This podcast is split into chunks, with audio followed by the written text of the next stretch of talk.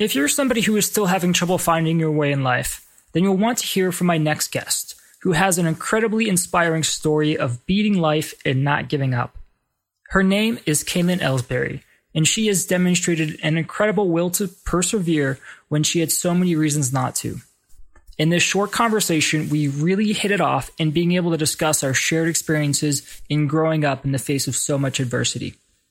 Kaylin was born with cystic fibrosis, and doctors didn't give her more than 14 years to live. She's now 30 and has beaten the odds time and time again. She is somebody who has pushed herself over and over from becoming a fitness fanatic, Zumba instructor, public speaker, entrepreneur, and businesswoman, all while suffering from a genetic disease that requires extended stays in the hospital. She is the author of the book I Am, The Untold Story of Success, and it's an incredible message of grit, perseverance, and self acceptance. She has become an advocate for those encouraging others to go after their dreams no matter what obstacles lay in their path. She's also been featured on countless podcasts, publications, and even interviewed on US Nightly News with Lester Holt. Kaylin is an incredible example of the phrase, you are who you think you are. The mindset in which you approach your life is the only true thing that matters. And without further ado, here is Miss Kaylin Ellsbury. Kaylin, thank you for being here with me today. Hey there, so great to be here. I've been looking forward to this for months. Now we we met just a few months ago. As it was at a YEC, which is, if you don't know, it's the Young Entrepreneur Council organization. They had a meetup in the Utah mountains. There was a ski trip, and you were a little buzzed that night, but you we, we connected because everybody else was totally was telling. Well, we were I was both we were both buzzed, but everybody was telling us like we need to meet because we have such similar stories. Uh, yeah. And and just it was amazing to share a little bit of my story with you and to hear uh, what what you had, and you actually came out with the book too. I read that book and it was just incredibly inspiring. Uh, I connected with so many elements in that book. I was just like, wow, how, how, how much time did it take for you to write this? this book and to get all these facts and details. I was, uh, it was, it was a very good book. I appreciate that. Yeah, it was, uh, it was so good meeting. And, you know, the, the great thing about YEC is we can just be ourselves, right? So, mm-hmm. Um, I know at least I might have had a couple whiskey diets that night. um, no idea how many you had, but I accept full responsibilities for my actions. And uh, yeah, everyone was just telling me the entire time, like, you guys need to meet, you need to meet. And I remember just kind of pulling you aside and we went outside and it was, what was it, like 15 degrees out? Mm-hmm. And we attempted to have a conversation, but it was so cold that it, it was lost after about three minutes. So yeah. I'm excited we can finally catch up and tie up all these loose ends. Yeah, and and I see today like you're you're a speaker. You were on it's it's not TED, but what is it? It's the it's the women's version of TED. Yeah, it's called Sue Talks. It's a uh, San Diego, Orange County style of TED. TED's the goal, the dream, if you will. But I've been, I, I have a couple speakers bureaus that endorse me, and it's been a rush. I'm so beyond blessed that I mean, people actually listen and uh, that my message has resonated with them. So, yeah. And, and, so you grew up, you know, having this cystic fibrosis since since you were how old? I was born with it. Oh, so wow. 24 hours old, my uh, intestines exploded on the operating table. And that's a sign of cystic fibrosis. Mm. So the docs just told my parents right away and spent six months in neonatal intensive care. And uh, luckily, I survived that. And so was a very interesting childhood growing up with a terminal disease and the things that people tell you you can't do. Yeah, uh, I, I, I, can I can relate not from the circumstance of, of disease. Uh, what we connected on, though, I know is you know my parents died when I was young, and I had mm-hmm. I had nobody around me, and I started a business when I was 15, and and after my mom died, I was partly in foster care while trying to run that business, and the only thing that kept me going through all those years of loneliness, depression, uh, feeling like I'm never going to be good enough for myself is that business. Is I put everything on that business, and it, it honestly it pulled me through it was my distraction to all my problems. And so it's, it's, I'm, I'm, amazed now that you have your own business and now that you're an accomplished speaker and you're doing all these things and so many things that I would uh, even just love to follow in your footsteps with. Yeah. And I think that the feeling's obviously mutual. I mean, there's, I think there's so many people, I put a blog out, a video log out today on my YouTube, but there's so many people that, I mean, it's a Monday that just hate going to work. Like they hate Mondays. Mm-hmm. They hate their lives. And it's like, why? And you and I were given some pretty unfortunate situations in life, but our Mondays became our why. And I think that's possible for everybody. I really do. Right. There was actually a story of when I was living in Los Angeles for a little bit. I decided to move to LA because I wanted to become an actor. I always had this this this, this desire of becoming an actor, and I, I took some acting classes. And then just after a period of time, I realized like this isn't really what I wanted to do, and I started to ask myself, wait, why am I doing this? Why am I getting myself to go out to these acting classes? Why am I standing in line for hours in order to, to have this audition that I'm probably never going to get? And I came to realize that I wanted it for the wrong reasons. It was it was fame. It was it was uh, wanting to be rich and and successful, and and I wanted I wanted acceptance. And I actually realized like, wait, this is this was this relates back to my childhood when I was in school. I was bullied. I was picked on. Is uh, I started the business partly because I wanted others to accept me, and so that was a part of that initial childhood trauma. I had realized, and I was lucky to be able to put that behind me and say, okay, this is this is a false reality. I'm not going to pursue that. And I was able to shut the door on that. And and so many people will go through their lives where they they have a job or they're doing something and they're doing it for the wrong reasons. You know, they haven't found that inner why, that inner meaning of why am I going to wake up today and why am I going to do this? It's just another Monday. It's just another job. Yeah, and that's that's beautiful. I recently read um, "Braving the Wilderness" by Brene Brown. Mm. I, I've been flying a lot, traveling, and I am a big audio audible junkie. Oh, me too. And she talks about and it wasn't like everybody had always told me to start following her, and I, I never really got it. Um, which you know, I hope she's never watching this and is insulted because I have the utmost respect for her. But I felt like for me, a lot of it was fluff. But I finally cave in. I read Braving the Wilderness, and it was about your sense of belonging, and it was something that I could relate to. Also, I mean, I didn't quite belong in the hospitals, even though I grew up in them um, because I was always a little healthier than all the other patients with CF. And then I reach an adult and I don't quite belong in the real world either because I have CF. Um, mm-hmm. And so I get really involved in fitness and I became a Zumba instructor and a personal trainer um, just to stay alive while uh, some of the drugs that were being made to help CF were in the pipeline and I knew fitness was the answer for me. And I never fit in as a Zumba instructor because I couldn't actually make it through my own classes without coughing. Mm-hmm. And so I spent like a most all even a day. Like I still I, I feel like I don't even belong in YEC because everybody's a stronger entrepreneur, you know, and you get into that self-deprecating loop. But imposter syndrome. Circling it back, yeah, imposter imposter syndrome, self-deprecation, etc. But Brene was talking about, I'm on a first name basis with her now that I read a book, um, but she was talking about the truest way to belong is to be authentic to yourself. And when you belong to yourself, then you belong to the world. Mm-hmm.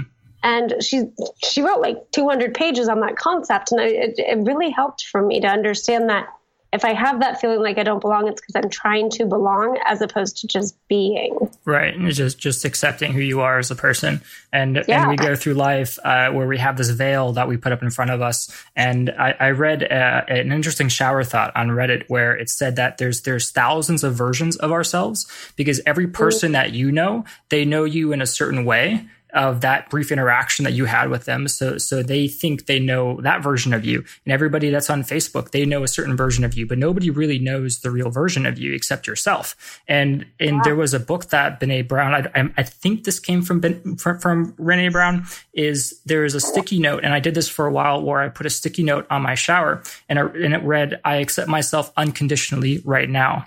And the idea is that if you read that enough times, you would eventually start to believe it. And there's a huge period in my life where I didn't accept who I was. I was fat. I was ugly. I never thought anybody would like me. And I came to realize that, well, I can never be in a relationship and I can never have true, deep, meaningful relationships if I first didn't accept myself. And it's not to yeah. say that you, that you shouldn't accept every part of yourself if you're, if you're really fat and you have all these problems, just to like let them be and just accept that. But to, to start in a place of love because you have to yeah. love yourself. If, if you don't love yourself, then other people can't, how can you expect them to love you? Uh, so you have to start with that that base attitude of self acceptance. And and there's also a great episode of of addiction that Tim Ferriss had, where he's interviewing a psychologist and Dr. Gabor Mate, and he brought up the idea of you have this this addiction where you feel addicted to uh, to to this part and you hate that part. You you hate why am I addicted to this?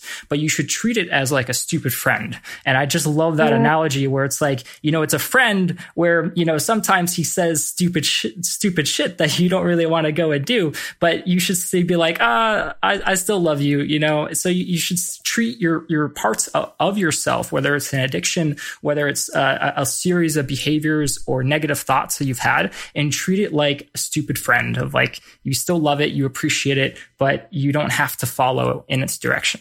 Yeah, I love that. I used to say, um, well, my boyfriend taught me this, but I'll take credit. Um, it's uh, you don't have to believe in the matrices that no longer serve you. So, to elaborate, when let's just go like three years ago, um, I really was clinging to this fitness thing, and I was clinging to Zumba, and I was clinging to being a personal trainer. And I loved it. To this day, I love it. And I think that's part of why I'm still alive is my dedication to being fit.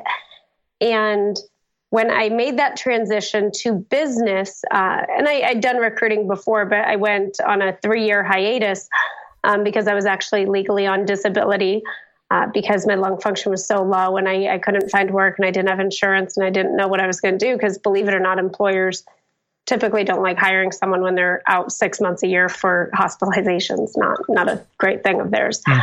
So I was trying to get into business, building my business, and along that path, I couldn't find the time to dedicate like three hours a day to fitness, and then start a company, and then be a great girlfriend. And I was caught up in like this this this shuffle, right? And I realized, unfortunately, as much as I love Zumba, it just wasn't a career that I could have long term sustainable for mm-hmm. me, for what I wanted.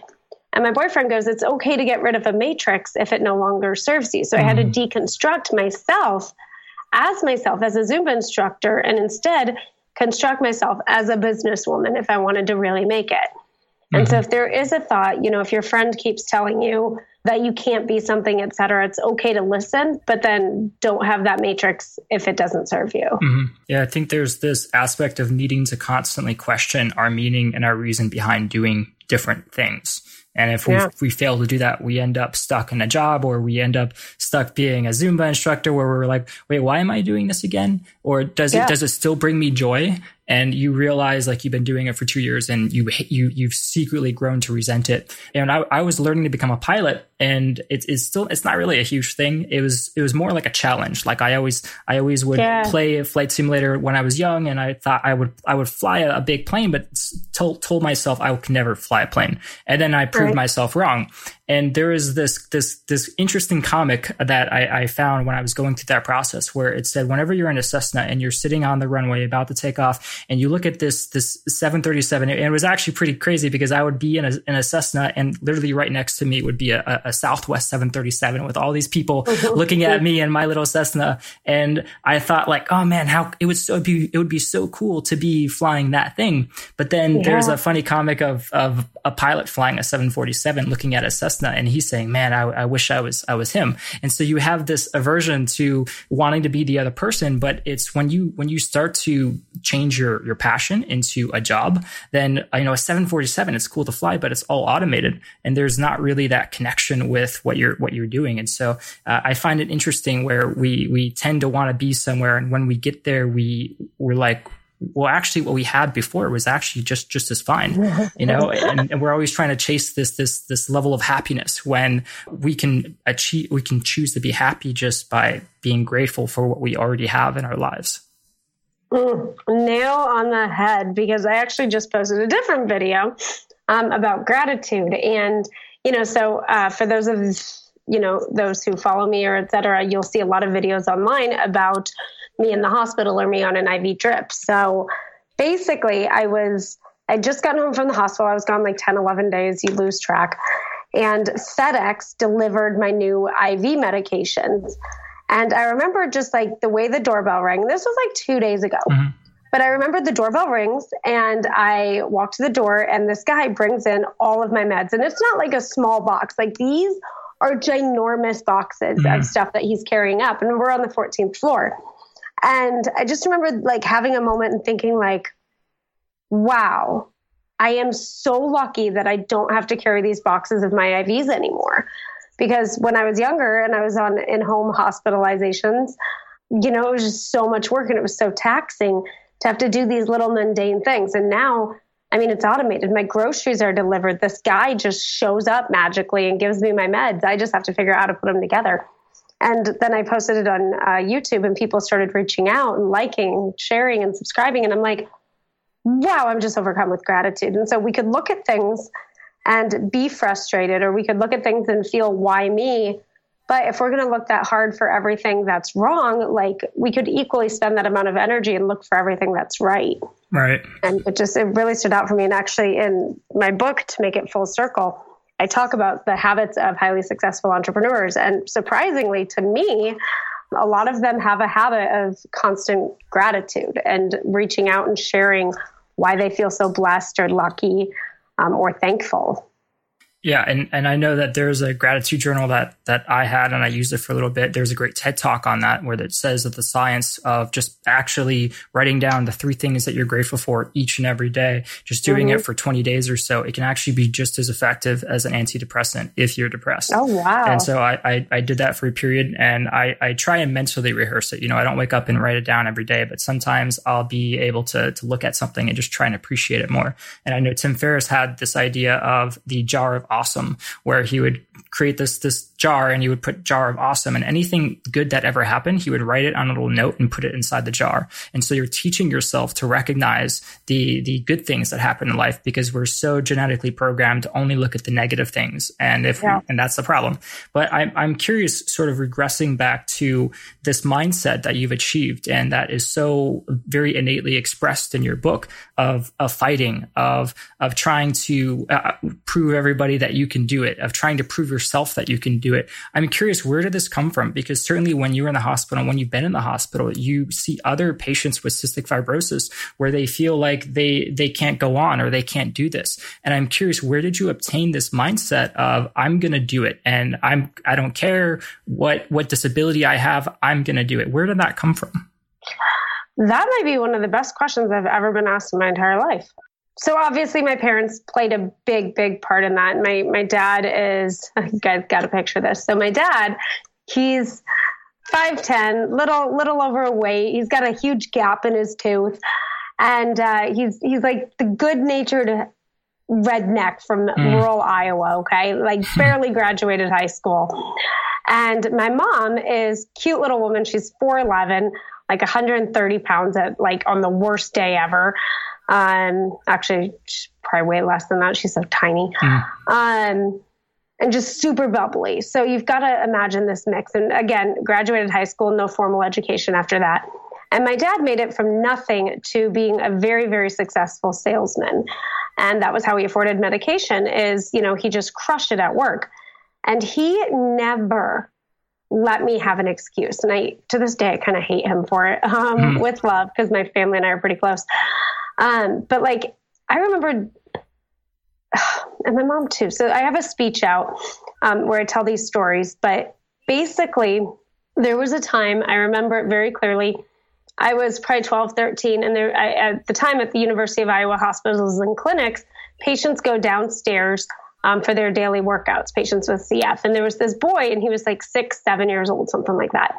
And he would be on the treadmill facing me and we'd run against each other to try to compete, which basically meant that we would run and run and run until one of us coughed so hard that we'd wind up throwing up. Mm.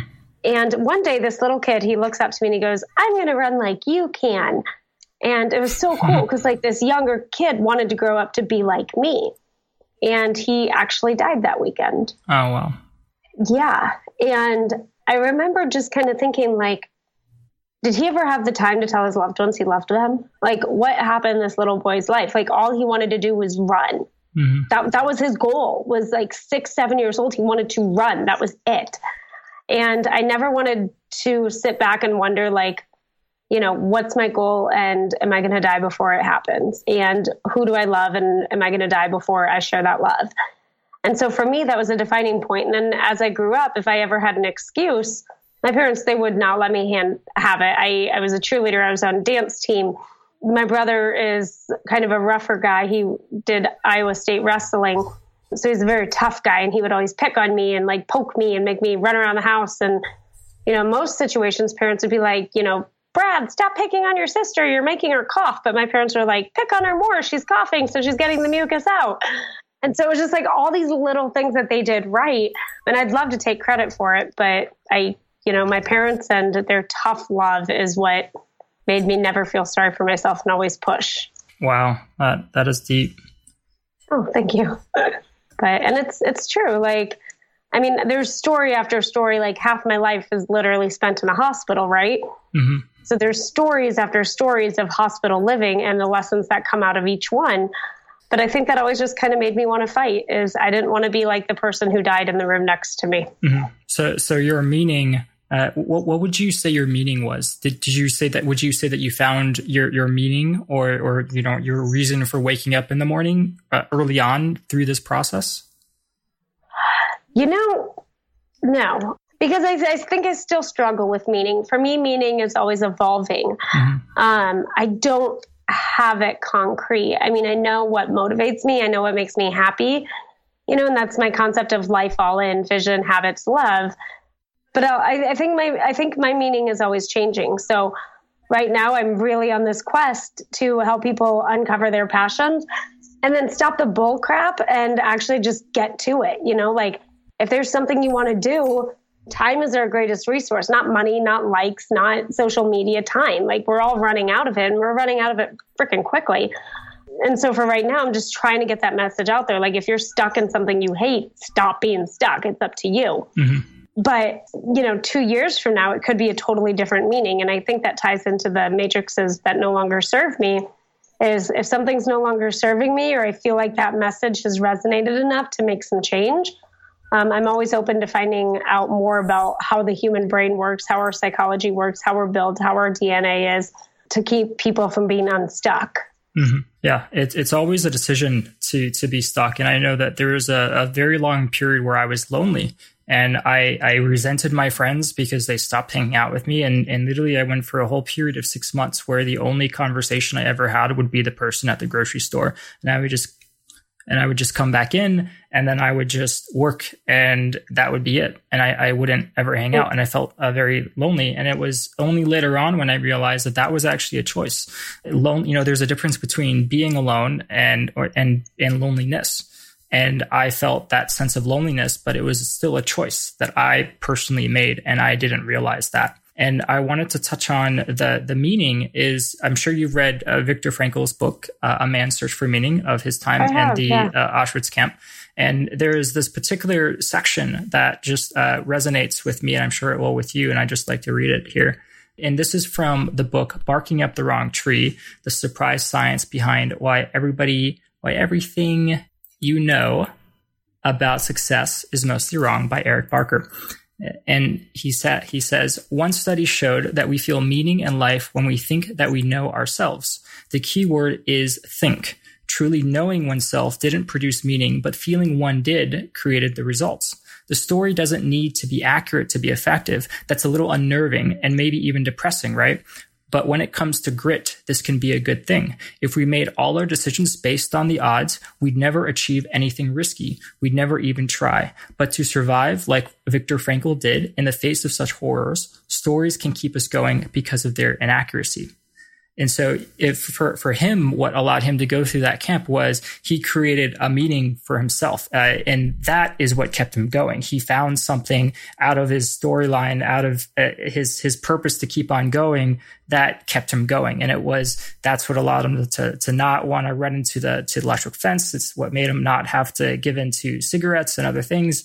And he was able to just keep going. And so, uh, I think that that ring, rings true for a lot of people, including myself, where now I have this business and it's, it's, you know, for, for most of my life, I was trying to prove other people wrong that I could be successful. Ooh. And then once I achieved success, then I was kind of like flatlined. I didn't know where to go. I felt like a lack of motivation because I think too, met too, too often we, we end up trying to our motivation is trying to be rich or be, be successful. But it's it's often it's it's quite interesting when some people reach that success they don't know what to do next in their lives because they technically check that box off. You know, and if you haven't thought about what goes beyond being successful or having a big house or, or being rich, uh, what else is there? What what is your meaning? Uh, and I think that's an important thing to start looking for early on. And it's, it's something that a lot of us lack, and we still don't really know the answer. But I think it's also okay to not know, but it's also okay to just tell yourself, okay, this is what it is. And maybe in the back of your mind, you don't think it's the, the, the true thing, but that's can, that's what will keep you going until tomorrow. Uh, if any of that makes sense.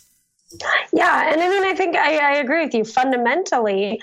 Um, I do believe that you need meaning. You need something to latch onto because what else is there? And really, all we are, all we are as humans, um, as individuals, as beings, are the lies we tell ourselves. Like that's it. Mm-hmm. Like there is no real fundamental truth. I mean, I, I can tell you that I'm a warm-hearted person and that I love giving back, but that's until you know, like my website goes down, I lose six grand, and then suddenly my heart's not very warm. Um, mm. I definitely don't want to give back. Like I'm, I'm a tiger in that situation, um, and I have the full range of human emotion. So if in bad situations you tell yourself what you need to hear to believe it to persevere that's a totally different game than just going through the motions. I think you know also that's why a lot of people feel dead inside is the messages they're giving themselves are that they're dead or that they don't have passion or that they're not looking forward to the next day. Um, when really all they have to do is tell themselves long enough that they're not dead that they're excited. And if they truly have reached rock bottom you know, rock bottom's the foundation for which both of us, it seems like, built our entire lives upon. Mm-hmm. Um, so just even recognizing that rock bottom's a pretty awesome place to be. And then bringing back to our core messages that we're telling ourselves, I think that that would be a great recipe for people um, to be more successful in whatever their definition of success is. Right, and and also reframing the circumstances uh, where you where you came from, what what troubles you had in your life, and it's so easy to look at something bad that happened and just be like, oh well, I'm screwed, or this is this is screwed me up, or I can't do this, or I'll never be successful. Or in in my circumstance, in one one example, I've been screwed over multiple times by multiple business partners, and I've I've lost a lot of money from a lot of potential success, and I could look back and I could hate those people, and I could just absolutely just get angry just thinking about it, but instead I could also look at it as well. It, it served me uh, because you can't really have uh, success until you've uh, until I like to say you can't really achieve success until success is built on your failures. And for me, that that's so so true. And I can look at all my failures and be like, well, you know, that could have stopped me, or I can look at it and reframe it, and that it it's it's helped make me the person I am today. Uh, and that's yeah. that's sort of I think the only way you can really look at it. Yeah, it's interesting you bring that up too um, about let's just say a month ago. I always, if you ask me later how long ago it was, I'll tell you a different number. Um, but if you ask me, there, there's a situation, and I applied for a group to belong to an entrepreneurial group, and it was a group that I feel like I've given back a ton to this organization. Um, and it was when I was building up my recruiting company, as as you know. So I felt like I, I'd done free workshops. I've spoken at some of their events for free. Like I've given myself to this organization without being a member. Mm-hmm. And they have this little baby program, and it's for baby entrepreneurs. Hey, mm-hmm. that's me. And um, especially with the Miss Kaylin Media brand, you know, the the public speaking, the inspiration, the author side. This is not a high revenue producing company. And I applied to learn some of the strategies that startup founders use in the influencer space um, to grow their networks, et cetera. And I applied. I'm super excited. Um, I actually know the guy in charge. I've helped him, and I got denied. Mm. And I was pissed. Like I was livid. I cried for a while, um, and I was super pissed. And I realized, like when I when I was like on the floor, like and my my place when I'm really defeated is I sit on the floor Indian style and just cry. And I was on the floor sitting Indian style crying. I recognized that that anger that I felt, it could be an easy sign to give up or it was passion that I was on to the right thing. Mm-hmm. And so mm-hmm. in that moment, I was like, you know what? I don't care if Miss Kaylin Media is not making money right now. Like, cool. This is a sign, like the anger and the, the intensity of the emotion I felt was a sign that it, I needed to keep going, regardless of if it's another 12 months, five years until I see any success with it. And that was that was pivotal for me so maybe in those moments of extreme rage or extreme anger or extreme disappointment it's good because in a twisted way it's a sign that you're on the right track to something you're passionate about yes i would just add an asterisk to that is don't make any major life decisions probably wait 24 hours to, to sending that email to your boss telling them that you quit right yeah uh, I could be better at that.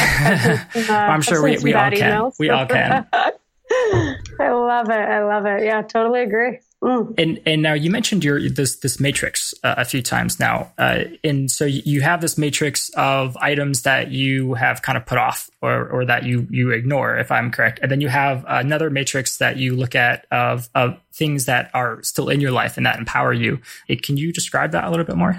Yeah. So it's I created it's I got it from one of my mentors. His name's Jack Daly. If you guys don't know him, look him up. He taught me about having a vision for your future. And I broke my vision out into all these different categories. And every year I create a master vision list and I have guidebooks, et cetera. Maybe we can include a link. It's mm-hmm. free if somebody's interested. Um, and it walks them through a course on how to create your master vision list and accomplish everything on that list. And throughout the year, it's May, right? So throughout the year, I look back at the list and every time I do something on that list, I check it off.